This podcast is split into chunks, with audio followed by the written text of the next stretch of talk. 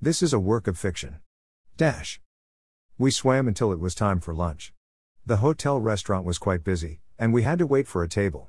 I'm starving, Freckles said. Me too, Lydia said. No, you're not, Sammy said. Starving means you don't ever get any food. It does mean you don't have enough to eat, I said, but people also say it when they feel very much like eating. Hey, look. It's the Olympic diving champ. We turned around, and there stood Roger, Simon, and their mom. Their mom said, I think it would make more sense if we switched places in line, don't you? Pardon me? I said. My boys are starving. Let us go first. Yeah, Roger said, rubbing his tummy. Simon and me spent like two hours lifting weights. Simon flexed his biceps. Before I could say anything, a member of staff rushed up to us. For a second, I thought she was coming to talk to me, but she smiled at the boy's mom and told her a table was free. The boys pushed by us, and their mom followed. That's not fair, Freckles said. Over his shoulder, Roger said, Wait your turn, champ. The staff person called, It won't be long. I know, but I think we'll take our business elsewhere. McDonald's sounds about right. Freckles and Sammy cheered. We spent part of the afternoon swimming, and the rest of it taking naps so the kids wouldn't be tired after dinner. We didn't see the boys or their mother, but Curly heard about them.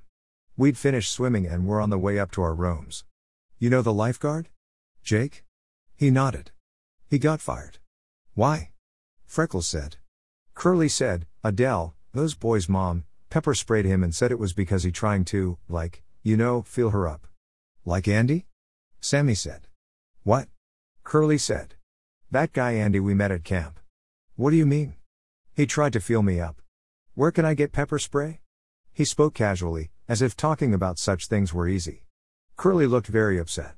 I don't understand, he said. Jake and Andy are really nice guys. You can't tell by looking, Sammy said. I know that, but I talked a lot to Andy and spent a lot of time with him. Are you calling me a liar? Curly was silent for a few seconds, and then he said, Yes. You didn't like him or his kids. You're acting just like those boys' mom. Sammy looked stunned, and before any of us could possibly come up with a response, Curly was walking ahead of us. I'd given him a key to the boys' room, and by the time we got there, he was in bed, appearing to be sound asleep.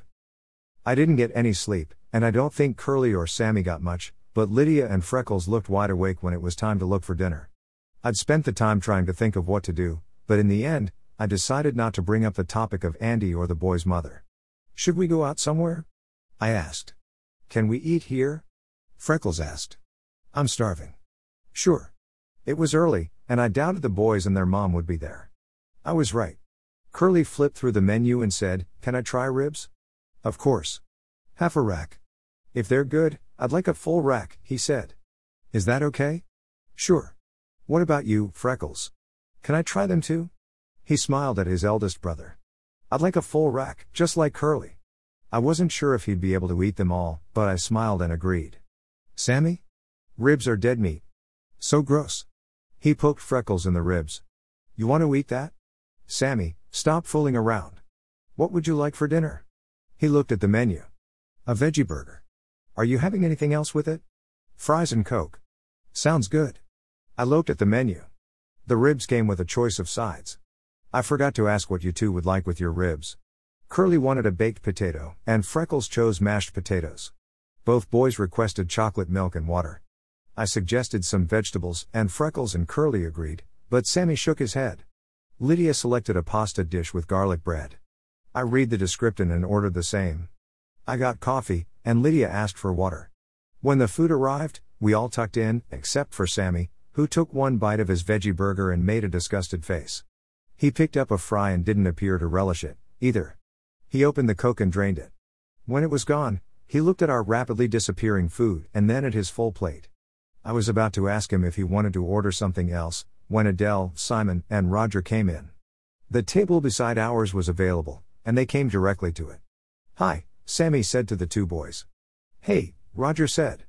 What's your name? Sam. Can I sit with you guys? Sure, Roger said. Sammy got up and walked over, leaving his full plate behind. Thanks, he said. I get so sick of listening to him. He pointed to Freckles. A server hurried to their table. Good evening, he said. What would you like? Come back later, Adele said. Any idiot can see we haven't even opened our menus yet. Sammy, Simon, and Roger all laughed, and the server apologized and came over to our table. He saw Sammy's full plate and said, Would you like me to take that? Yes, please. We're very much enjoying our dinner. Thank you for the prompt service and delicious food.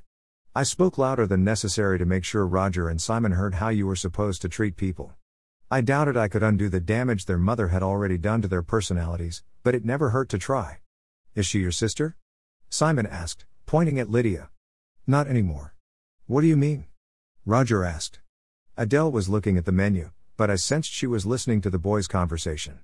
Her dad and our mom got married, but he's a gambler and they're getting divorced. He spent so much of our money, we'll have to move to a tiny apartment. Something was very wrong, but I couldn't put my finger on it. I took a bite of my pasta and realized I was no longer hungry. Adele said, What a shame. I couldn't live in an apartment, especially not a tiny one. It's fine with me, Sammy said. It means we can't keep the dogs and cats. He must have overheard me talking to Stacy. Not good, but at least that explained how he knew. But something at the back of my mind nagged. I told myself to forget about it, and made a mental note to make sure Sammy couldn't overhear my private conversations. What are you doing later? Sammy asked. To know, Roger said. Simon said, probably just hang around. I'm going to a party, Adele said. Yeah, Roger said. So boring. Adele said, Did I tell you she has a diving board?